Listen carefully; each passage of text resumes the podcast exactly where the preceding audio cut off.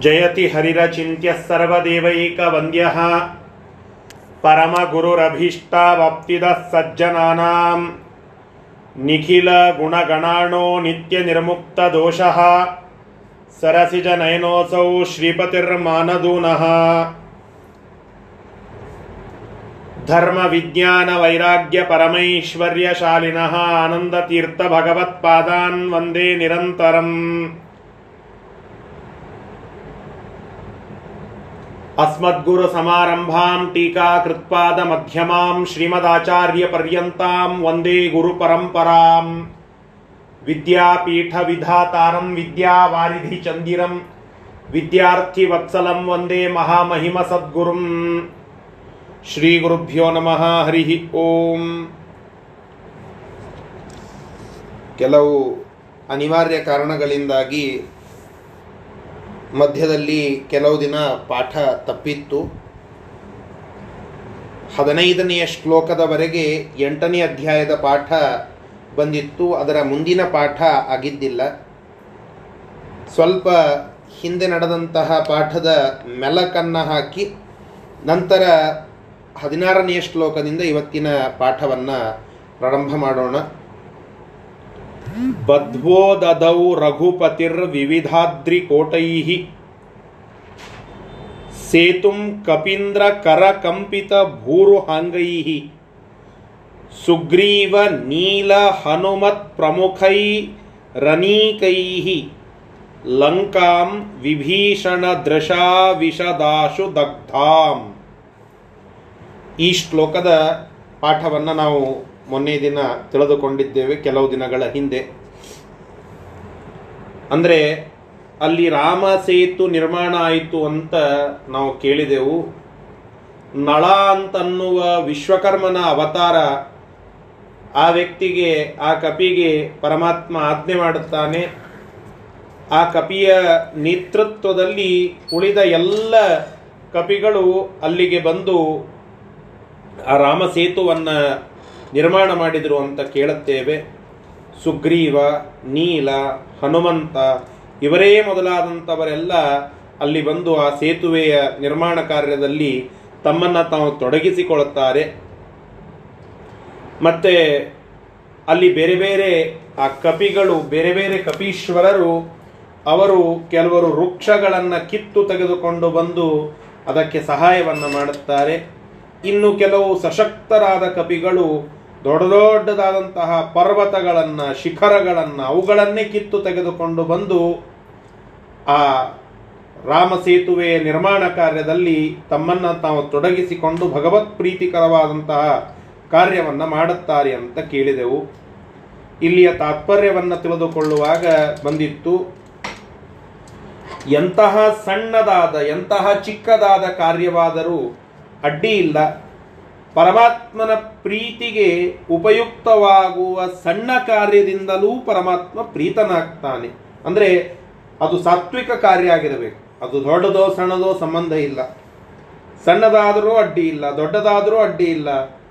ಆ ಕಾರ್ಯ ಸಾತ್ವಿಕ ರೀತಿಯಾಗಿ ಇತ್ತು ಅಂದರೆ ಉದ್ದೇಶ ಪರಮಾತ್ಮನ ಪ್ರೀತಿ ಪಡೆದುಕೊಳ್ಳುವಿಕೆ ಎಂಬುದಿತ್ತು ಅಂತಂದರೆ ಅದು ಚಿಕ್ಕ ಕೆಲಸವಾದರೂ ನಿಮಗೆ ಫಲ ಕೊಡೋದರಲ್ಲಿ ನಿಸ್ಸಂಶಯ ಎಂಬುವುದನ್ನು ನಮಗೆ ಈ ರಾಮ ಸೇತುವೆಯ ನಿರ್ಮಾಣ ಕಾರ್ಯದ ಪ್ರಸಂಗ ಸಂದೇಶ ಕೊಡುತ್ತದೆ ಅಂತ ತಿಳಿದುಕೊಂಡಿದ್ದೇವೆ ಅದರ ನಂತರದಲ್ಲಿ ಏನಾಯಿತು ಎಂಬುವುದನ್ನು ಈಗ ತಿಳಿದುಕೊಳ್ಳೋಣ ಶ್ರೀ ಗುರುಭ್ಯೋ ನಮಃ ಹರಿ ಪ್ರಾಪ್ತಂ ನಿಶಮ್ಯ ಪರಮಂ ಭುವನೈಕಸಾರಂ प्राप्तं निशम्य परमं भुवनेकसारम्। निःसीम पौरुषमनन्तमसौ दशास्यः निःसीम पौरुषमनन्तमसौ दशास्य त्रासात् विषण्णहृदयो नितरां बभूव त्रासाद् विषण्णहृदयो नितरां बभूव कर्तव्यकर्म विषये च विमूढचेताः। कर्तव्यकर्म विषये च ಅಲ್ಲಿ ಹಿಂದೆ ಹೇಳಿದ್ರಲ್ಲ, ವಿಭೀಷಣಾದ್ರಶ ವಿಷದಾಶು ದಗ್ಧಾಂ, ಲಂಕಾಂ, ಸುಗ್ರೀವ, ನೀಲ, ಹನುಮಂತ ಇವರೇ ಮೊದಲಾದಂತಹ ಅನೇಕ ಕಪಿಶ್ರೇಷ್ಠರುಗಳಿಂದ ಕೂಡಿದಂಥವನಾಗಿ, ವಿಭೀಷಣನನ್ನ ಮುಂದೆ ಮಾಡಿಕೊಂಡಂಥವನಾಗಿ, ಪರಮಾತ್ಮ ಆ ಸುಟ್ಟ ಲಂಕೆಯನ್ನ ಪ್ರವೇಶ ಮಾಡಿದ್ದಾನೆ ಅಂತ ಹಿಂದಿನ ಶ್ಲೋಕದಲ್ಲಿ ಬಂದಿತ್ತು. ಹಾಗೆ ಆ ಪರಮಾತ್ಮ ಆ ಸುಟ್ಟ ಲಂಕೆಯನ್ನ ಪ್ರವೇಶ, ಸುಟ್ಟ ಅಂತ ಪ್ರತ್ಯೇಕ ಯಾಕೆ ಹೇಳಿದ್ದಾರೆ? ದಗ್ಧಾಮ್ ಅಂತಂದ್ರೆ ಅದು ಪರಮಾತ್ಮ ಹನುಮಂತ ದೇವರ ಒಂದು ಪರಾಕ್ರಮವನ್ನ ಸೂಚನೆ ಮಾಡಲಿಕ್ಕೆ. ಹನುಮಂತ ದೇವರು ಆ ತಮ್ಮ ಅದ್ಭುತವಾದ ಶಕ್ತಿಯಿಂದ ಪರಮಾತ್ಮನಿಗೆ ಪ್ರೀತಿಕರವಾದಂತಹ ಆ ರಾಕ್ಷಸರ ಸಂಹಾರ ಕಾರ್ಯವನ್ನು ಮಾಡಿದ್ದರ ದ್ಯೋತಕ, ಅದು ಅನ್ನುವುದನ್ನು ಸೂಚನೆ ಮಾಡಲಿಕ್ಕೆ ದಗ್ಧಾಂ ಲಂಕಾಂ ಅಂತ ಪ್ರತ್ಯೇಕ ಬರೆದಿದ್ದಾರೆ. ಹಾಗೆ ಆ ಸುಟ್ಟ ಲಂಕೆಯನ್ನ ಕುರಿತು ಪರಮಾತ್ಮ ಪ್ರವೇಶ ಮಾಡಿದ್ದಾನೆ. ಆ ಪರಮಾತ್ಮ ಪ್ರವೇಶ ಪ್ರಾಪ್ತಂ ನಿಶಮ್ಯ ಪರಮಂ ಭುವನೈಕ ಸಾರಂ ಭುವನೈಕ ಸಾರನಾಗಿರತಕ್ಕಂತಹ ಅಂದ್ರೆ ಎಣೆಯಿರದ ಅದ್ಭುತವಾದ ತೇಜಸ್ಸು ನಿಸ್ಸೀಮ ಪೌರುಷಂ, ಅನಂತಂ ಮತ್ತು ಭುವನೈಕ ಸಾರಂ ಜಗತ್ತಿನೊಳಗೆ ಎಲ್ಲ ಕಡೆಗೆ ಇರುವಂತಹ, ಆ, ಸಾರ, ಸತ್ವ, ಸ್ವರೂಪ, ಬಲ ಅಂತ ಏನಿದೆ, ಅದೆಲ್ಲ ಏಕತ್ರ ಕೂಡಿದಂತಹ ಪರಮಾತ್ಮ ಭುವನೈಕ ಸಾರ ಶ್ರೇಷ್ಠನಾಗಿದ್ದಾನೆ. ಆ ಪರಮಾತ್ಮನು ಅಲ್ಲಿ ಲಂಕಾಪಟ್ಟಣವನ್ನು ಪ್ರವೇಶ ಮಾಡಿದ್ದರಿಂದ ಕಪಿಗಳಿಗೆಲ್ಲ ಸಂತೋಷ ಆದದ್ದು ಒಂದು ಕಡೆ ಆದರೆ ಆ ಲಂಕಾಧೀಶ್ವರನಾಗಿರತಕ್ಕಂತಹ ಆ ರಾವಣನಿಗೆ ನಿದ್ದೆಗೆಡಿಸಿತ್ತು ಅದನ್ನ ಹೇಳುತ್ತಾ ಇದ್ದಾರೆ. ತ್ರಾಸಾತ್ ವಿಭೀ ವಿಷಣ್ಣ ಹೃದಯೋ ನಿತರಾಂ ಬಭೂವ ತ್ರಾಸ ಅಂದ್ರೆ ಇಲ್ಲಿ ಭಯ ಅಂತ ಅರ್ಥ. ಆ ದಶಾಸ್ಯ ಹಾಸ್ಯ ಅಂದ್ರೆ ಮುಖ, ದಶ ಅಂದ್ರೆ ಹತ್ತು. ಹತ್ತು ಮುಖವುಳ್ಳಂತಹ ಆ ರಾವಣನು ಈ ವಿಷಯವನ್ನೆಲ್ಲ ಕೇಳಿ ವಿಷಣ್ಣ ಹೃದಯ ಭಯದಿಂದ ನಡಗಲ್ಪಟ್ಟ ಹೃದಯವುಳ್ಳವನಾಗಿ, ಖಿನ್ನವಾಗಲ್ಪಟ್ಟ ಹೃದಯವುಳ್ಳವನಾಗಿ, ಕರ್ತವ್ಯ ಕರ್ಮ ವಿಷಯ ವಿಮೂಢ ಚೇತಾಹ ಬಭೂವ. ತಾನೇನ್ ಮಾಡಬೇಕು, ಏನ್ ಬಿಡಬೇಕು ಅಂತ ತೋಚದಂತಾಗಿ ಮೂಢನಾಗಿ ನಿಂತು ಬಿಟ್ಟಿದ್ದಾನೆ. ಅಂದ್ರೆ ಸಂದೇಶವನ್ನ ಇಲ್ಲಿ ನಾವು ಅರ್ಥ ಮಾಡಿಕೊಳ್ಳಬೇಕು. ತ್ರಾಸಾತ್, ಭಯದಿಂದ ಅಂತ ಅಲ್ಲಿ ಹೇಳಿದ್ದಾರೆ. ಯಾಕೆ ಭಯ ಬರುತ್ತದೆ? ತಪ್ಪು ನಮ್ಮದಾಗಿತ್ತು ಅಂದಾಗ ಮಾತ್ರ ಅಲ್ಲಿ ಭಯ ಇರುತ್ತದೆ. ಸಾಕ್ಷಾತ್ ಜಗತ್ತಿನ ಒಡೆಯ ಮುಂದೆ ಬಂದು ನಿಂತಾಗ ಭಯಪಡದೆ ಸಂತೋಷ ಪಡಬೇಕಾದಂತಹ ಸನ್ನಿವೇಶ ಅದು. ಅತ್ಯಂತ ಅಪರೂಪವಾಗಿರ್ತಕ್ಕಂತಹ ಪರಮಾತ್ಮನ ಆ ರೂಪ ಅದು ಎದುರಿಗೆ ಬಂದಾಗ ಸಂತೋಷ ಪಡಬೇಕು ಪ್ರಹ್ಲಾದರಾಜರು ಮತ್ತು ಹಿರಣ್ಯಕಶಿಪುವಿನ ಒಂದು ಪ್ರಸಂಗ ನಾವು ನೋಡಿದಾಗ ಅಲ್ಲಿ ಹಿರಣ್ಯಕಶಿಪು ಸಂತೋಷಪಟ್ಟದ್ದು ಅದು ವಿಕೃತಿ, ಅದು ಮಾತು ಬೇರೆ. ಆದರೆ ಪ್ರಹ್ಲಾದರಾಜರಿಗೆ ಅತ್ಯಂತ ಸಂತೋಷ ಆಯಿತು. ಧ್ರುವರಾಜನ ಎದುರಿಗೆ ಪರಮಾತ್ಮ ಬಂದು ನಿಂತಾಗ ಮಂತ್ರಮುಗ್ಧನಾದ ವಿಮೂಢಚೇತನಾಗಲಿಲ್ಲ. ಏನು ಮಾಡದೆ, ಮಾಡಬೇಕು ಎಂಬುದು ತೋಚದಂತೆ ಆಗೋದು ಎರಡು ರೀತಿ ಇದೆ. ಈಗ ಕಣ್ಣಲ್ಲಿ ನೀರು ಬಂತು ಅಂತ ಪ್ರಯೋಗ ಮಾಡುತ್ತೇವೆ. ಕಣ್ಣಲ್ಲಿ ನೀರು ಬರೋದು ದುಃಖದಿಂದ ಒಂದು ಕಡೆಗೆ, ಆನಂದ ಭಾಷ್ಪದಿಂದ ಮತ್ತೊಂದು ಕಡೆಗೆ. ಎರಡನ್ನೂ ಒಂದೇ ರೀತಿಯಿಂದ ಗ್ರಹಣ ಮಾಡಲಿಕ್ಕೆ ಬರೋದಿಲ್ಲ. ಎಷ್ಟು ಡಿಫ್ರೆನ್ಸ್ ಇದೆ ನೋಡಿ. ಅಲ್ಲೇ ಇದ್ದ ಎಲ್ಲ ಕಪಿಗಳು ಅವರೆಲ್ಲರಿಗೆ ಪರಮಾತ್ಮ ಲಂಕಾಪಟ್ಟಣವನ್ನು ಪ್ರವೇಶ ಮಾಡಿದ್ದಾನೆ ಅಂದ ಕೂಡಲೇ ಹಾಹಾ ಹೂಹೂಕಾರ ಮಾಡಿ ಸಂಭ್ರಮ ಪಡ್ತಾ ಇದ್ದಾರೆ. ಆದರೆ ಲಂಕಾಧೀಶ್ವರನಾಗಿರ್ತಕ್ಕಂತಹ ರಾವಣ ಆ ಪರಮಾತ್ಮನ ಆಗಮನವನ್ನ ಕೇಳಿ ದುಃಖ ಪಡ್ತಾ ಇದ್ದಾನೆ. ವಿಮೂಢ ಚೇತಸ, ವಿಮೂಢ ಚೇತಾಹ. ಅಂದ್ರೆ ಏನು ಮಾಡಬೇಕು, ಏನು ಬಿಡಬೇಕು ಅವನನ್ನು ಹೆಂಗ ಎದುರಿಸಬೇಕು ಅಂತ ಗೊತ್ತಾಗಲಾರದೆ ವಿಮೂಢ ಚೇತಾಹ. ಅವನು ತೋಚದಂತೆ ಆಗಿದ್ದಾನೆ ಅಂತ ಬರುತ್ತದೆ. ಏನ್ ತಾತ್ಪರ್ಯ? ಭಯ. ಇದು ಯಾವಾಗಲೂ ನಮ್ಮನ್ನು ಕಾಡೋದು, ನಮ್ಮದು ತಪ್ಪು ಅಂತನ್ನುವ ಒಂದು ತಿಳುವಳಿಕೆ ನಮಗೆ ಇದ್ದರೆ, ರಾವಣನಿಗೆ ಅಂತಹ ತಿಳುವಳಿಕೆ ಇತ್ತು, ನಾನು ಮಾಡಿದಂತಹದ್ದು ತಪ್ಪಿದೆ. ಗಿಲ್ಟಿ ಕಾನ್ಶಿಯಸ್ನೆಸ್ ಅಂತ ಕರೀತಾರೆ. ಆ ಗಿಲ್ಟಿ ಕಾನ್ಶಿಯಸ್ನೆಸ್ ಏನಿತ್ತು ಅದು ತ್ರಾಸಾತ್. ಆ ಭಯದಿಂದ ವಿಷಣ್ಣ ಹೃದಯ ಪರಮಾತ್ಮನ ಆಗಮನ ಕೆಲವರಿಗೆ ದುಃಖ ಕೊಡುತ್ತದೆ, ಕೆಲವರಿಗೆ ಸಂತೋಷ ಕೊಡುತ್ತದೆ. ಯಾವಾಗ ಸಂತೋಷ ಕೊಡುತ್ತದೆ? ನೀವು ಒಳ್ಳೆ ಕೆಲಸವನ್ನು ಮಾಡಿದರೆ, ಒಬ್ಬ ವ್ಯಕ್ತಿ ಬಂದು ನಿಮಗೆ ಅನುಗ್ರಹ ಮಾಡಲಿಕ್ಕೆ ಅಂತ ಆಗಮಿಸುವಾಗ ಅದ್ಭುತವಾದ ಸಂತೋಷ ಆಗ್ತದೆ. ಯಾಕೆ ಆ ಸಂತೋಷ ಅಂತ ನಾವು ವಿಚಾರ ಮಾಡಿದರೆ, ನಮಗೆ ಆ ವ್ಯಕ್ತಿಯಿಂದ ಭಯ ಆಗುವ ಪ್ರಶ್ನೆ ಇರೋದಿಲ್ಲ. ಯಾವಾಗ ಭಯ ಆಗ್ತದೆ ಅಂತಂದರೆ, ಆ ವ್ಯಕ್ತಿ ನಮ್ಮನ್ನ ಶಿಕ್ಷಿಸಲಿಕ್ಕೆ, ನಮ್ಮನ್ನ ದಂಡಿಸಲಿಕ್ಕೆ ಬರ್ತಾ ಇದ್ದಾನೆ ಅಂದಾಗ ಮಾತ್ರ ಆ ಭಯ ಆಗೋದು ಹೀಗಾಗಿ ಭಯದ ಹಿಂದೆ ಭಯದ ಹಿಂದೆ ತಪ್ಪಿನ ಅರಿವು ಇದ್ದಾಗ ಆ ಭಯ ವಿಚಿತ್ರವಾಗಿ ಇರುತ್ತದೆ. ಅಂತಹದ್ದು ಇಲ್ಲಿ ರಾವಣನ ಮುಖದಲ್ಲಿ ನಾವು ನೋಡ್ತಾ ಇದ್ದೇವೆ. ಈ ರಾವಣನ ಮುಖದಲ್ಲಿ ನಾವು ನೋಡುವ ಆ ಭಯ ಅದರ ಹಿಂದೆ ತಪ್ಪು ಮಾಡಿದ್ದೇನೆ ಎಂಬುದು ಮುಖ್ಯವಾಗಿ ಗಮನಾರ್ಹವಾದಂತಹ ವಿಷಯ. ಹೀಗಾಗಿ ದೇವರನ್ನ ಕಂಡು ಭಯಪಡುವ ಜನ ದೇವರನ್ನ ಕಂಡು ಗಾಬರಿಗೊಳ್ಳುವ ಜನ ಇವತ್ತೂ ಜಗತ್ತಿನಲ್ಲಿ ಅನೇಕರಿದ್ದಾರೆ. ದೇವರ ಹತ್ತಿರಕ್ಕೆ ಹೋಗೋದಕ್ಕೆ ಅಂಜುತ್ತಾರೆ. ಹತ್ತಿರಕ್ಕೆ ಹೋಗೋದಂದ್ರೆ ದೇವಸ್ಥಾನಕ್ಕೋ ಇತ್ಯಾದಿಗಳಿಗೆ ಹೋಗಲಿಕ್ಕೆ ಅಂಜುತ್ತಾರೆ. ಎಷ್ಟೋ ಜನ ದೇವರ ಮೂರ್ತಿಗಳನ್ನು ಮುಟ್ಟೋದಕ್ಕೆ ಅಂಜುತ್ತಾರೆ. ಅಂಜಬೇಕು, ಕುಂಬತನ ಮಾಡಿ ಮುಟ್ಟಲಿಕ್ಕೂ ಹೇಸದಂತಹ ಅನೇಕ ಜನ ಇದ್ದಾರೆ, ಅದು ಮಾತು ಬೇರೆ. ಆ ನಾಸ್ತಿಕ ಪ್ರವೃತ್ತಿಗೆ ಉತ್ತರ ಬೇರೆ ಇದೆ. ಆದರೆ ಈ ಅಂಜಿಕೆ ಇರಲೇಬೇಕು. ಇದು ರಾವಣನಿಂದ ಪಾಸಿಟಿವ್ ಆಗಿ ತೆಗೆದುಕೊಳ್ಳಬೇಕಾದಂತಹ ಅಂಶ ನಮ್ಮದು. ಯಾಕೆ ಅಂದರೆ ನಾವು ಆ ಮಟ್ಟಿನ ಆಚರಣವನ್ನ ಮಾಡಿಲ್ಲ. ಆ ಮಟ್ಟಿನ ಒಂದು ಧರ್ಮದ ಆಚರಣೆಯನ್ನ, ಧರ್ಮವನ್ನ ಫಾಲೋ ಮಾಡುವಿಕೆ ಅದು ನಮ್ಮಿಂದ ಆಗಿಲ್ಲ. ಅಂತಹ ಪ್ರಸಂಗದಲ್ಲಿ ನಾನು ದೇವರ ಗುಡಿಗೆ ಹೋದರೆ ದೇವರು ನನ್ನನ್ನು ಶಿಕ್ಷಿಸ್ತಾನೆ, ದೇವರು ನನ್ನನ್ನು ದಂಡಿಸ್ತಾನೆ ಎಂಬುವ ಹೆದರಿಕೆ.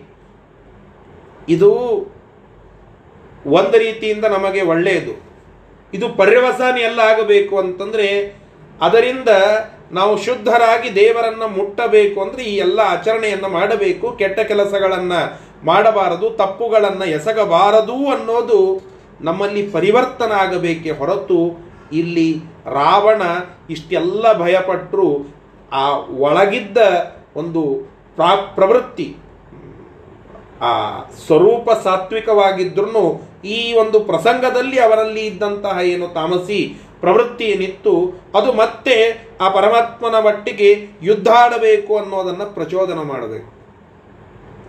ಮೋಟಿವೇಶನ್ನಲ್ಲಿ ನಾನು ಹಿಂದೆಯೂ ಅನೇಕ ಬಾರಿ ಹೇಳಿದ್ದೇನೆ. ಮೋಟಿವೇಶನ್ ನಮಗೆ ಎರಡು ಪ್ರಕಾರವಾಗಿ ಇರುತ್ತದೆ. ಒಂದು ಪಾಸಿಟಿವ್ ಮೋಟಿವೇಶನ್ ಮತ್ತೊಂದು ನೆಗೆಟಿವ್ ಮೋಟಿವೇಶನ್ ಅಂತ. ಸಕಾರಾತ್ಮಕವಾಗಿರ್ತಕ್ಕಂತಹ ಒಂದು ಪ್ರೇರೇಪಣ, ನಕಾರಾತ್ಮಕವಾಗಿರ್ತಕ್ಕಂತಹ ಒಂದು ಪ್ರೇರೇಪಣ. ತ್ರಾಸಾತ್ ವಿಷಣ್ಣ ಹೃದಯೋ ನಿತರಾಂ ಬಭೂವ ಕರ್ತವ್ಯ ಕರ್ಮ ವಿಷಯೇ ಚ ವಿಮೂಢ ಚೇತಾಹ. ಇಲ್ಲಿ ರಾವಣನಿಗೆ ನೆಗೆಟಿವ್ ಆದಂತಹ ಒಂದು ಪ್ರೇರೇಪಣ ಸಿಕ್ತು. ಪರಮಾತ್ಮ ಅಲ್ಲಿ ಬಂದು ನನ್ನನ್ನು ದಂಡಿಸ್ತಾನೆ. ನಾನಿನ್ನಾದರೂ ಒಳ್ಳೆಯವನಾಗಬೇಕು ಅನ್ನುವ ಒಂದು ಪರಿವರ್ತನವನಲ್ಲಿ ಆಗಬೇಕಾಗಿತ್ತು. ಆದರೆ ಭಯ ಆಯಿತು. ಆ ಭಯದ ಹಿನ್ನೆಲೆ ತಪ್ಪು ಅನ್ನೋದು ಅವನಿಗೆ ಗೊತ್ತಿತ್ತು. ಆದರೆ ನಮಗಿಲ್ಲಿ ಸಂದೇಶ ಸಿಗ್ತದೆ. ನಾವು ಭಯ ಪಡುತ್ತೇವೆ ನಮಗೆ ಹಿಂದೆ ತಪ್ಪಿದೆ ಅನ್ನೋದು ಅರಿವಾಗ್ತದೆ. ಆದರೆ ಅದರ ಪರಿವರ್ತನ, ಅದರ ಪರಿವಸಾನ ಎಲ್ಲಿ ಆಗಬೇಕು, ಅಲ್ಲಿ ಆಗದೇ ಹೋದರೆ ಅದು ಶುದ್ಧ ತಪ್ಪು, ಮತ್ತೊಂದು ತಪ್ಪು. ತಪ್ಪಿಗೆ ಮತ್ತೊಂದು ತಪ್ಪು ಜೋಡಣೆ ಆಗ್ತದೆ, ಅದರ ತಪ್ಪಿಗೆ ಮತ್ತೊಂದು ತಪ್ಪು ಜೋಡಣೆ ಆಗ್ತದೆ. ಇದಕ್ಕೆ ಅನವಸ್ಥ ಅಂತ ವೇದಾಂತದ ಭಾಷೆಯಲ್ಲಿ ನಾವು ಹೇಳುತ್ತೇವೆ. ತಪ್ಪಿನ ಅನವಸ್ಥ. ಅನವಸ್ಥ ಅಂದರೆ ಜೊತೆಗೆ ಜೊ, ಒಂದರ ಹಿಂದೆ ಮತ್ತೊಂದು, ಒಂದರ ಹಿಂದೆ ಮತ್ತೊಂದು, ಪರಂಪರಾಗತವಾಗಿ ಹೀಗೆ ಹೋಗೋದು.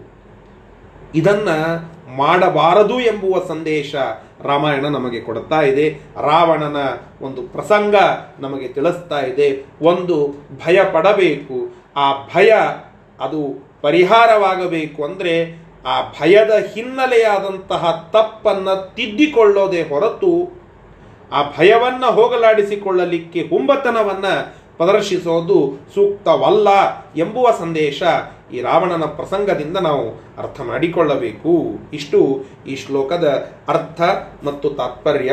ಇದರ ಶಬ್ದಶಃ ಅರ್ಥವನ್ನ ಈಗ ನೋಡೋಣ. ಪರಮಂ ಶ್ರೇಷ್ಠನಾಗಿರ್ತಕ್ಕಂತಹ ಭುವನೈಕ ಸಾರಂ ಭುವನ ಅಂದರೆ ಜಗತ್ತು. ಅಲ್ಲಿ ಇರತಕ್ಕಂತಹ ಸಾರ ಅಂದರೆ ಬಲ ಬಲ ಸ್ವರೂಪ ಅಂತ ಅರ್ಥ. ಭುವನೇ ಏಕಸಾರಂ ಭುವನೈಕ ಸಾರಂ ಮ, ಜಗತ್ತಿನಲ್ಲಿ ಇರ್ತಕ್ಕಂತಹ ಏಕೈಕ ಬಲ ಸ್ವರೂಪನಾಗಿರ್ತಕ್ಕಂತಹ ಪರಮಾತ್ಮನೂ ನಿಸ್ಸೀಮ ಪೌರುಷಂ ಅನಂತಂ. ನಿಸ್ಸೀಮವಾಗಿರ್ತಕ್ಕಂತಹ ಫೆನ್ಸ್ಲೆಸ್ ಆಗಿ ಇರುವಂತಹ, ಅಂದರೆ ಎಣೆ ಇರದಂತಹ ಅದ್ಭುತವಾದ ತೇಜಸ್ಸು, ಪರಾಕ್ರಮ, ಶಕ್ತಿ, ಪೌರುಷ ಇವುಗಳ ಸ್ವಾಮಿಯಾಗಿರತಕ್ಕಂತಹ ಅನಂತನಾಗಿ ಇರುವಂತಹ ಪರಮಾತ್ಮನೂ ಆ ಪರಮಾತ್ಮನನ್ನು ದಶಾಸ್ಯ ಪ್ರಾಪ್ತಂ, ನಿಶಮ್ಯ ಪ್ರಾಪ್ತಂ. ಆ ರಾಮನನ್ನು, ರಾಮನ ಆಗಮಿಸುವಿಕೆಯನ್ನು ನಿಶಮ್ಯ ಕೇಳಿಸಿಕೊಂಡಂತವನಾಗಿ ದಶಾಸ್ಯ ಆ ರಾವಣನು ತ್ರಾಸಾತ, ಭಯದಿಂದ ವಿಷಣ್ಣ ಹೃದಯ. ನೋಡಿ, ಭಯ ಇದೇ ರೀತಿಯಾಗಿ ಪರಮಾತ್ಮನನ್ನ ಆಗಮಿಸುವಿಕೆಯನ್ನ ಪರಮಾತ್ಮನನ್ನ ಕಂಡದ್ದು ಅನೇಕ ಕಡೆಗೆ ಬರುತ್ತದೆ. ಧ್ರುವರಾಜ ಪರಮಾತ್ಮನನ್ನ ನೋಡಿದ್ದಾನೆ. ಪ್ರಹ್ಲಾದರಾಜರು ಪರಮಾತ್ಮನನ್ನ ನೋಡಿದ್ದಾರೆ. ಹೀಗೆ ನೂರಾರು ಪ್ರಸಂಗಗಳಲ್ಲಿ ಪರಮಾತ್ಮನನ್ನ ನೋಡಿ ನಮಿಸಿದ ಅನೇಕ ಉದಾಹರಣೆಗಳಿದ್ದರೂ ಅವರೆಲ್ಲರಲ್ಲಿ ಭಯ ಇದ್ದಿದ್ದಿಲ್ಲ. ಆದರೆ ಇಲ್ಲಿ ರಾವಣ ಪರಮಾತ್ಮನ ಆಗಮನವನ್ನ ಕೇಳಿ, ಪರಮಾತ್ಮನನ್ನ ನೋಡಿ ಭಯಗೊಂಡಿದ್ದಾನೆ. ಭಯದ ಹಿನ್ನೆಲೆ ತಪ್ಪು. ಈ ವಿಷಯ ಇಲ್ಲಿ ನಾವು ಸಂದೇಶವಾಗಿ ಅರ್ಥ ಮಾಡಿಕೊಳ್ಳಬೇಕು. ಆ ರೀತಿಯಾಗಿ ತ್ರಾಸಾತ ಭಯದಿಂದ ವಿಷಣ್ಣ ಹೃದಯ ಹೃದಯ, ಅದು ವಿಷಣ್ಣವಾಯಿತು ಅಂದರೆ ಗೊಂದಲದಿಂದ ಕೂಡಿತು, ಖಿನ್ನವಾಯಿತು. ಕರ್ತವ್ಯ ಕರ್ಮ ವಿಷಯೇ ಕರ್ತವ್ಯ ಕರ್ಮ ಏನು ಮಾಡಬೇಕಾಗಿತ್ತು, ಏನು ಬಿಡಬೇಕಾಗಿತ್ತು ಮುಂದೇನು ಮಾಡಬೇಕು ಎಂಬುವ ವಿಷಯದಲ್ಲಿ ಆ ರಾವಣನು ವಿಮೂಢ ಚೇತಾಹ ಅಂದರೆ ವಿಮೂಢಂ ಚೇತ, ಚೇತಃ ಯಸ್ಯತ ಅಂದರೆ ಬುದ್ಧಿ ತೋಚದಂತೆ ಆಗೋದಕ್ಕೆ ವಿಮೂಢ ಚೇತ ಅಂತ ಕರೀತಾರೆ. ಚೇತ ಅಂದರೆ ಮನಸ್ಸು ಅಥವಾ ಬುದ್ಧಿ ಅಂತ ತಿಳಿದುಕೊಳ್ಳಿ. ವಿಮೂಢ ಅಂದರೆ ಮೂಢವಾಗಿ ಏನು ಮಾಡಬೇಕು, ಏನು ಬಿಡಬೇಕು ಎಂಬುದು ತೋಚದಂತೆ ಆಗೋದಕ್ಕೆ ವಿಮೂಢಚೇತ ಅಂತ ಕರೀತಾರೆ. ಅಂಥವರನ್ನ ವಿಮೂಢಚೇತ ಅಂತ ಕರೀತಾರೆ. ಅಂತಹ ತೋಚದ ಬುದ್ಧಿ ಉಳ್ಳವರಾಗಿ, ಉಳ್ಳವನಾಗಿ ದಶಾಸ್ಯ ನಿತರಾಂ ಬಭೂವ ಆ ಪ್ರಕಾರವಾಗಿ ದುಃಖಿತನಾಗಿ ನಿತರಾಂ ಪೂರ್ಣ ಪ್ರಮಾಣದಲ್ಲಿ ತನ್ನ ಮನಸ್ಸು ಖಿನ್ನವಾದಂತಹ ಸಂದರ್ಭದಲ್ಲಿ ಅವನು ದುಃಖಿತನಾಗಿ ಅಲ್ಲಿ ನಿಂತಿದ್ದಾನೆ. ಬಭೂವ ಆ ದುಃಖ ಉಳ್ಳವನಾದ ಅಂತ ಈ ಶ್ಲೋಕ ನಮಗೆ ತಿಳಿಸಿಕೊಡ್ತಾ ಇದೆ. ಸರಿ ಮುಂದಿನ ಶ್ಲೋಕ. ಪ್ರಸ್ಥಾಪ್ಯ ವಾಲಿ ಸುತಮೇವ ಚ ರಾಜನೀತ್ಯೈ. ಪ್ರಸ್ಥಾಪ್ಯ ವಾಲಿ ಸುತಮೇವ ಚ ರಾಜನೀತೈ. ರಾಮಸ್ತ ದುಕ್ತ ವಚನೇಪ್ಯ ಮುನಾಗ್ರಹೀತೆ.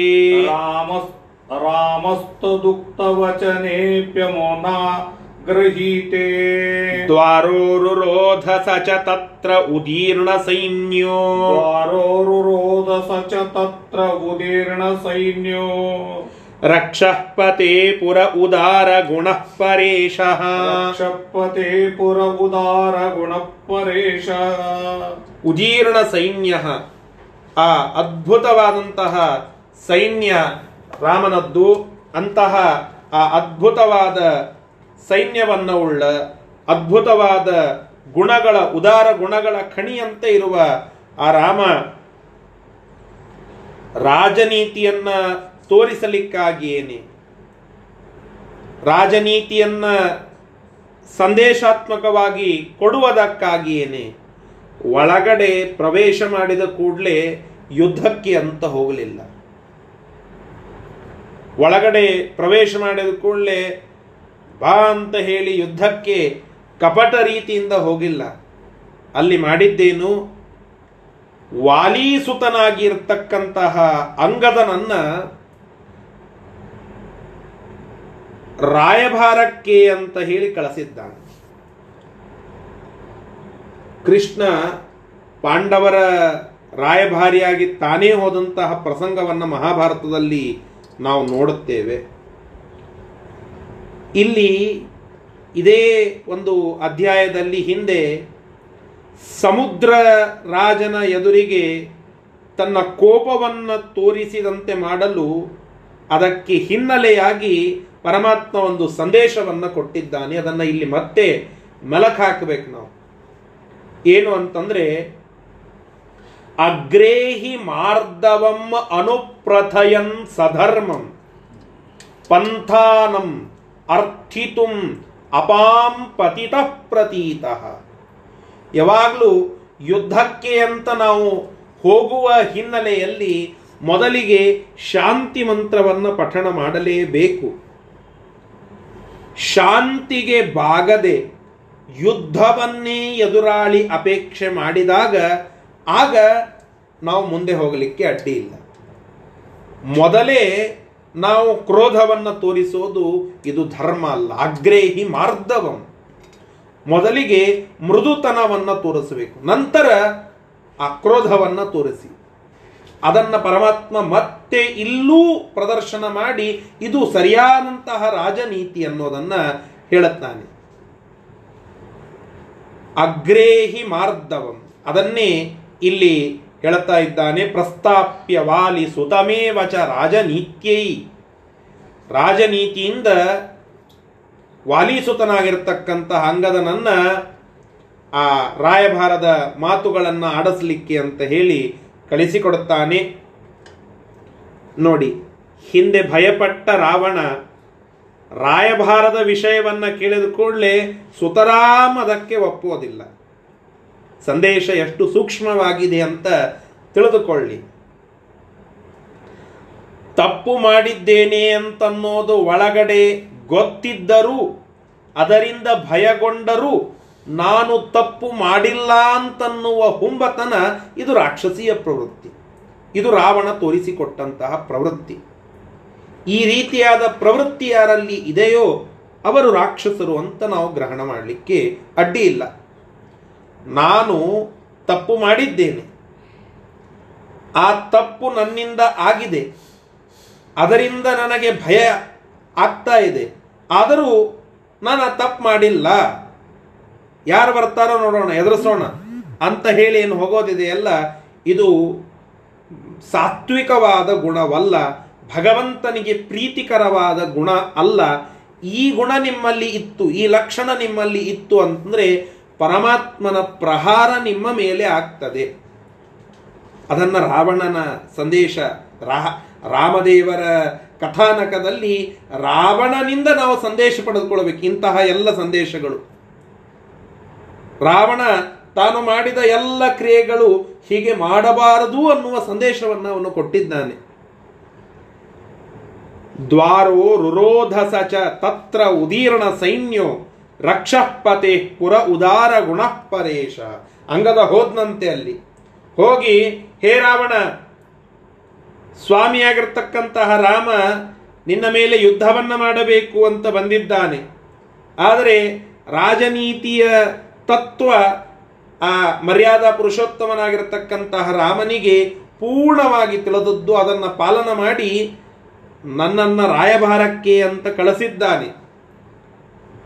ಈಗಲಾದರೂ ನೀನು ಮಾಡಿದಂತಹ ತಪ್ಪನ್ನ ಒಪ್ಪಿ ಶರಣಾಗತನಾಗಿ ಪರಮಾತ್ಮನ ಪಾದಕ್ಕೆರಗಿ ನಮಸ್ಕಾರ ಮಾಡಿ ಸೀತಾದೇವಿಯನ್ನು ಕೊಟ್ಟು ಕಳಿಸು ಯುದ್ಧವನ್ನು ಮಾಡದೆ ನೀನು ಕೆಲವು ದಿನ ಬದುಕಲಿಕ್ಕೆ ಆಗ್ತದೆ. ರಾಮನಿಗೆ ನಿನ್ನ ಶರಣಾಗತಿಯನ್ನ ಮಾಡಿಕೊ, ರಾಮನ ಎದುರಿಗೆ ನಿಂತು ಶರಣಾಗತಿಯನ್ನ ಮಾಡಿಕೊ ಅಂತ ಹೇಳುತ್ತಾನೆ ಅಂಗದ. ರಾವಣ ಅದನ್ನ ಅಗ್ರಹೀತೆ, ಅಮುನ ಅಗ್ರಹೀತೆ, ಅದನ್ನು ಒಪ್ಪೋದಿಲ್ಲ ರಾವಣ, ಸ್ವೀಕಾರ ಮಾಡೋದಿಲ್ಲ.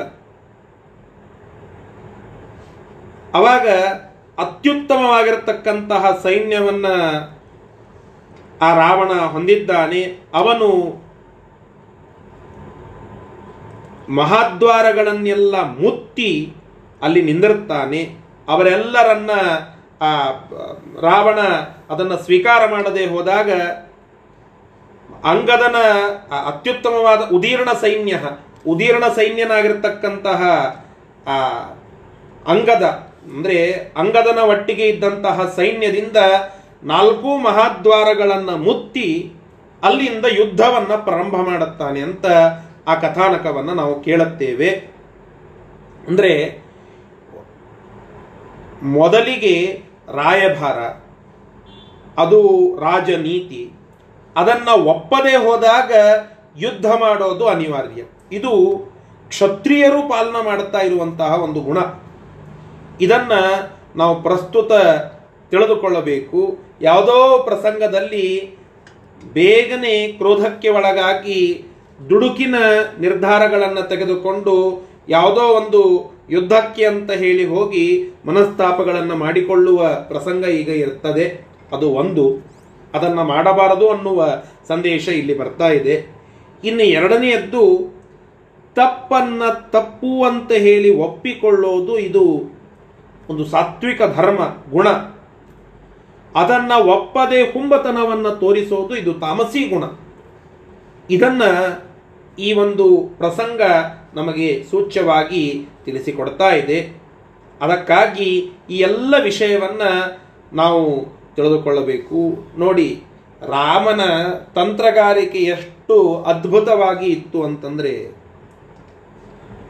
ಅಲ್ಲಿ ಅನೇಕ ಜನ ಇದ್ದರು ಆದರೆ ಅವರನ್ನು ಯಾರನ್ನೂ ರಾಯಭಾರಕ್ಕೆ ಅಂತ ಕಳಿಸಿಲ್ಲ. ಕಳಿಸಿದ್ದು ಯಾರನ್ನ ಅಂತಂದ್ರೆ ಅಂಗದನನ್ನ. ಸುಗ್ರೀವನನ್ನ ಕಳಿಸ್ಲಿಲ್ಲ. ಯಾಕೆ? ಸುಗ್ರೀವನ ಬಲ ಅಷ್ಟಕ್ಕಷ್ಟೇ ಅಂತನ್ನೋದು ರಾವಣನಿಗೆ ಗೊತ್ತಿದೆ. ಆದರೆ ಕಳಿಸಿದ್ದು ಯಾರನ್ನ? ವಾಲಿಸುತಂ. ವಾಲಿಯ ಬಲ ಎಷ್ಟು ಅಂತನ್ನೋದು ರಾವಣನಿಗೆ ಪೂರ್ಣ ಪರಿಚಯ. ತುಂಬು ಪರಿಚಯ, ವಾಲಿ ಮತ್ತು ರಾವಣ ಮಿತ್ರರು. ಭಾರೀ ಪರಿಚಯ. ಅಂತಹ ವಾಲಿಯ ಮಗ ಇಲ್ಲಿ ರಾಯಭಾರಕ್ಕೆ ಅಂತ ಬಂದಿದ್ದಾನೆ ಅಂತಂದ್ರೆ, ಆ ಸೈನ್ಯದ ಪರಿಚಯ ಮಾಡಿಕೋ ರಾವಣ ಅಂತನ್ನುವ ಸಂದೇಶ, ರಾಮನ ಒಂದು ಸಂದೇಶ. ಅದನ್ನ ತೋರಿಸಬೇಕಾಗಿತ್ತು. ಅಂತಹ ವಾಲಿಯನ್ನೇ ಕೊಂದಿದ್ದಾನೆ ರಾಮ ಅಂತಂದ್ರೆ ಅವನ ಶಕ್ತಿ ಎಷ್ಟಾಗಾದ? ಇದನ್ನೂ ಸಂದೇಶ ತಿಳಿದುಕೋ ಅಂತನ್ನೋದು ರಾಮನಿಗೆ ತಿಳಿಸಬೇಕಾಗಿತ್ತು. ಈ ಉದ್ದೇಶದಿಂದ ಅಂಗದನನ್ನ ಕಳಿಸಿದ್ದಾನೆ. ಸಾಕಷ್ಟು ಜನ ಇದ್ರು. ಜಾಂಬವಂತ ಇದ್ದ, ಹನುಮಂತ ಇದ್ದ, ಸುಗ್ರೀವ ಇದ್ದ, ನಳ, ನೀಲ ಇದ್ದ, ಮೈಂದ ಇದ್ದ, ವಿವಿಧ ಇದ್ದ, ತಾರ ಇದ್ದ, ಸಾಕಷ್ಟು ಉಳಿದ ಜನರೆಲ್ಲ ಭಾರಿ ಘಟಾನುಘಟಿ ಅಂತೀವಲ್ಲ ಹಾಗೆ ಒಬ್ಬೊಬ್ಬರು ಸೇನಾಪತಿಗಳು, ಒಬ್ರು ವಯೋವೃದ್ಧರು, ಒಬ್ರು ಜ್ಞಾನವೃದ್ಧರು, ಹೀಗೆ ಬೇಕಾದಷ್ಟು ಜನ ಇದ್ದರು. ರಾಯಭಾರಕ್ಕೆ ಅಂತ ಕಳಿಸಿದ್ದು ಅಂಗದನನ್ನ. ಯಾಕೆ? ಅಂದರೆ ವಾಲಿಯ ಪರಾಕ್ರಮದ ಪರಿಚಯ ರಾವಣನಿಗೆ ಇದೆ. ಅಂತಹ ವಾಲಿಯ ಮಗ ಇಲ್ಲಿ ಬಂದಿದ್ದಾನೆ. ಆ ವಾಲಿಯನ್ನ ಕೊಂದಿರುವ ರಾಮ ಇಲ್ಲಿ ಬಂದಿದ್ದಾನೆ. ಅಂದ ಮೇಲೆ ಆ ಶಕ್ತಿ ಸಾಮರ್ಥ್ಯ ಇವರ ಪಂಗಡದಲ್ಲಿ ಈ ಒಂದು ಗುಂಪಿನಲ್ಲಿ ಎಷ್ಟಿದೆ ಎಂಬುದನ್ನು ಅರ್ಥ ಮಾಡಿಕೊಳ್ಳಲಿ ಅನ್ನುವ ಒಂದು ಸಂದೇಶ ಇಲ್ಲಿ ವ್ಯಕ್ತವಾಗ್ತಾ ಇದೆ. ಇದನ್ನು ನಾವಿಲ್ಲಿ ಅರ್ಥ ಮಾಡಿಕೊಳ್ಳಬೇಕು. ಈ ಪ್ರಕಾರವಾಗಿ ಅಲ್ಲಿ ಆ ಅಂಗದನನ್ನು ಕಳಿಸಿದ್ದಾನೆ. ಅದು ಆ ರಾಯಭಾರ ಮುರಿದು ಹೋಗಿದೆ. ಎಲ್ಲ ನಾಲ್ಕು ದ್ವಾರಗಳನ್ನು ರುರೋಧ ಅದನ್ನು ಮುತ್ತಿ ಯುದ್ಧವನ್ನ ಪ್ರಾರಂಭ ಮಾಡಿದ್ದಾರೆ ಅಂತ ಈ ಶ್ಲೋಕ ನಮಗೆ ತಿಳಿಸಿಕೊಡ್ತಾ ಇದೆ. ಉದೀರ್ಣ ಸೈನ್ಯ. ಉತ್ಕೃಷ್ಟವಾದಂತಹ ಸೈನ್ಯವುಳ್ಳ ಆ ರಾಮನು ರಾಜನೀತ್ಯೈ ರಾಜನೀತಿಯನ್ನ ತೋರಿಸಲೋಸುಗ. ಉದಾರ ಗುಣ ಪರೇಶ ಇವೆಲ್ಲ ಪರಮಾತ್ಮನಿಗೆ ಇರುವ ಗುಣಗಳು, ಅಂದರೆ ಸಂಬೋಧನಗಳು. ಉದಾರ ಗುಣ, ಉದಾರವಾಗಿರತಕ್ಕಂತಹ ಗುಣವುಳ್ಳ ರಾಮನೂ, ಪರೇಶಃ, ಎಲ್ಲರಿಗಿಂತ ಶ್ರೇಷ್ಠನಾಗಿರತಕ್ಕಂತಹ ರಾಮನು, ಸರ್ವೋತ್ತಮನಾದಂತಹ ರಾಮನು, ರಾಜನೀತ್ಯೈ. ರಾಜನೀತಿಯನ್ನ ತೋರಿಸಲೋಸುಗ ವಾಲಿಸುತಂ, ವಾಲಿಯ ಮಗನಾಗಿರ್ತಕ್ಕಂತಹ ಅಂಗದನನ್ನು ಪ್ರಸ್ತಾಪ್ಯ ರಾಯಭಾರಕ್ಕೆಂದು ಕಳಿಸಿ. ಅಲ್ಲಿ ಅಮುನಾ ಅಗ್ರಹೀತೆ, ಅಮುನಾ ಅಂದರೆ ಆ ರಾವಣನಿಂದ ಉಕ್ತ ವಚನೆ ಅಗ್ರಹೀತೆ.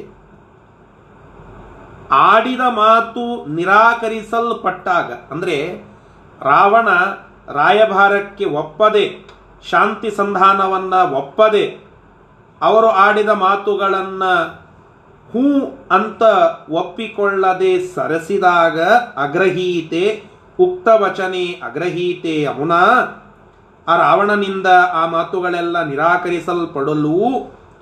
ಆಗ ರಕ್ಷಪತೆ ಪುರಃ, ಆ ರಾಕ್ಷಸನ ಊರಿನ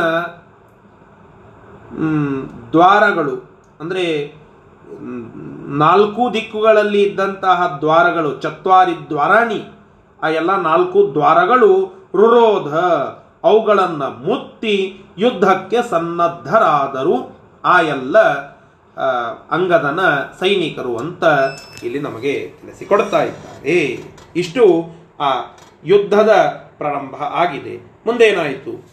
द्वारां निरोधसमये स दि देश पुत्रम् द्वारा निरोध समये स दि पुत्रम् वाराम्पतेर्दिशि सुरेश्वर शत्रुमुग्रम्। वारा वाराम्पतेर्दिशि सुरेश्वर शत्रुमुग्रम् प्राच्याम् प्रहस्तमदिशि दिशि वज्रदंष्ट्रम्। प्राच्यां प्रहस्तमदिशद्दिशि दिशि वज्रद्रंष्ट्रम् ಪ್ರೇತಾಧಿಪಸ್ಯ ಶಶಿನ ಸ್ವಯಮೇವ ಚಾಗಾ प्रेतादिपस्य शशिन स्वयमेव जा- चागात् ಆಗ ಆ ಎಲ್ಲ ದ್ವಾರಗಳನ್ನ ಮುತ್ತುವ ಪ್ರಸಂಗ ಬಂದಾಗ ರಾಮ ಅಲ್ಲಿ ಹಾಗೆ ಲಂಕೆಯ ಎಲ್ಲ ಮಹಾದ್ವಾರಗಳನ್ನ ಮುತ್ತಿದಾಗ ರಾಮನ ಇಡಿಯಾದ ಸೈನ್ಯ ಆ ರಾವಣನ ಒಂದು ಊರನ್ನ ಮುತ್ತಿ, ನಾಲ್ಕು ದ್ವಾರಗಳನ್ನು ಮುತ್ತಿ ಯುದ್ಧಕ್ಕೆ ಅಂತ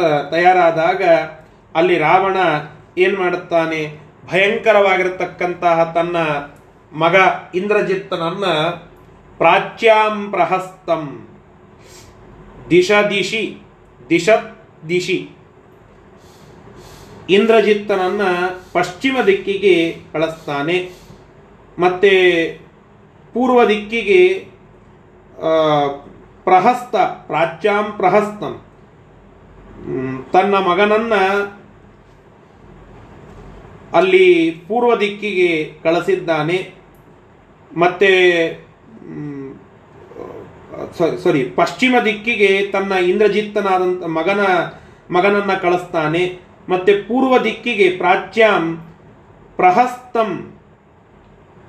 ಪ್ರಹಸ್ತನನ್ನ ಕಳಿಸ್ತಾನೆ. ಪ್ರಹಸ್ತ ಅನ್ನುವ ಅಲ್ಲಿಯ ಒಬ್ಬ ಸೈನಿಕ ಸೇನಾಧಿಪತಿ, ಅವನನ್ನು, ಆ, ಪೂರ್ವ ದಿಕ್ಕಿಗೆ ಕಳಿಸ್ತಾನೆ. ಮತ್ತು ಅಲ್ಲಿ ಇದ್ದಂತಹ ಪ್ರೇತಾಧಿಪಸ್ಯ ದಿಶಿ, ಪ್ರೇತಾಧಿಪ ಅಂತಂದರೆ ಯಮ, ಯಮನ ದಿಕ್ಕು ಅಂತಂದರೆ ದಕ್ಷಿಣ. ಆ ದಕ್ಷಿಣ ದಿಕ್ಕಿಗೆ ವಜ್ರದಂಷ್ಟ್ರ ಅಂತನ್ನುವ ಒಬ್ಬ ವ್ಯಕ್ತಿ, ಅಲ್ಲಿ ರಾವಣನ ಸೈನ್ಯದಲ್ಲಿ ಇದ್ದಂತಹ ವ್ಯಕ್ತಿ ಅವನನ್ನು ಅಲ್ಲಿಗೆ ಕಳಿಸ್ತಾನೆ. ಮನ್, ಮುಂದೆ ಚಂದ್ರ ಶಶಿನಃ ದಿಶಿ. ಶಶಿನಃ ದಿಶಿ ಚಂದ್ರನ ದಿಕ್ಕು ಅಂತಂದ್ರೆ ಉತ್ತರ ದಿಕ್ಕು. ಆ ಉತ್ತರ ದಿಕ್ಕಿಗೆ ಸ್ವತಃ ತಾನೇ ಹೋಗ್ತಾನೆ. ಅಂದ್ರೆ ನಾಲ್ಕು ದಿಕ್ಕಿನಿಂದ ತನ್ನ ಮೇಲೆ ಪ್ರಹಾರ ಮಾಡಿದಾಗ ರಾವಣ ನಾಲ್ಕು ದಿಕ್ಕಿಗೆ ತನ್ನ ಒಬ್ಬೊಬ್ಬ ರಿಪ್ರೆಸೆಂಟೇಟಿವ್ ಅನ್ನು ಕಳಿಸಿ ಒಂದು ದಿಕ್ಕಿಗೆ ತಾನೇ ಹೋಗಿ ಇನ್ನು ಮೂರು ದಿಕ್ಕಿಗೆ ಒಬ್ಬೊಬ್ಬ ರಿಪ್ರೆಸೆಂಟೇಟಿವ್ ಅನ್ನು ಅಲ್ಲಿ ಕಳಿಸಿ ತಾನೂ ಯುದ್ಧವನ್ನ ಪ್ರಾರಂಭ ಮಾಡಿದ ಅಂತ ಇಲ್ಲಿ ವಿಷಯ ಬರ್ತಾ ಇದೆ. ಒಟ್ಟಿಗೆ ಯುದ್ಧ ಪ್ರಾರಂಭ ಆಯಿತು. ಇಷ್ಟು ಹೇಳಬೇಕಾಗಿದೆ ಇಷ್ಟು ಈ ಶ್ಲೋಕದ ಒಂದು ತಾತ್ಪರ್ಯ. ಇದರ ಶಬ್ದಶಃ ಅರ್ಥವನ್ನ ಈಗ ನೋಡಿ. ಸಹ ರಾವಣ, ಸಹ ಅಂತ ಇದೆಯಲ್ಲ, ಸಹ ಆ ರಾವಣನು ದ್ವಾರಾಂ ತನ್ನ ಆ ಪಟ್ಟಣದ ದ್ವಾರವನ್ನು, ದ್ವಾರಗಳನ್ನು ನಿರೋಧ ಸಮಯಿ. ಆ